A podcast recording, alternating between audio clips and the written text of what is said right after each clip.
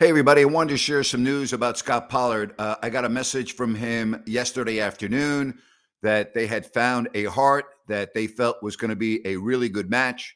And then this morning, Scot texted me that he saw a video of the heart. It was being flown to the hospital where he is at in Nashville. And he posted this this morning on Facebook. Without the organ donor, there is no story, no hope, no transplant.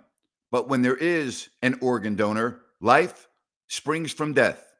Sorrow turns to hope, and a terrible loss becomes a gift. I don't know whose quote this is. I'm just sharing. Today is the day.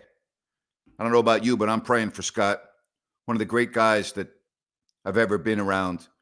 And speaking of hearts, he's got a heart bigger than any of us, literally and figuratively. The guy's great.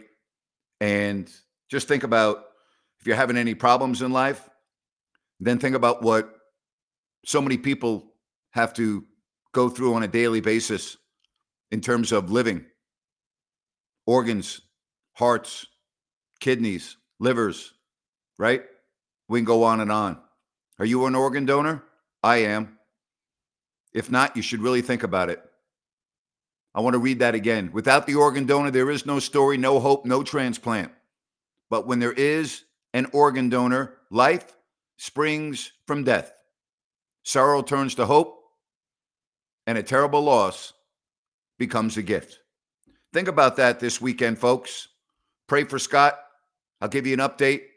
Obviously, this isn't Grant's rant. This is just Grant's message to kind of take a step back, evaluate where you are. And if you're going through a difficult time, whatever the case may be, you know what? If you have your health, you have everything. Have a great weekend, everybody.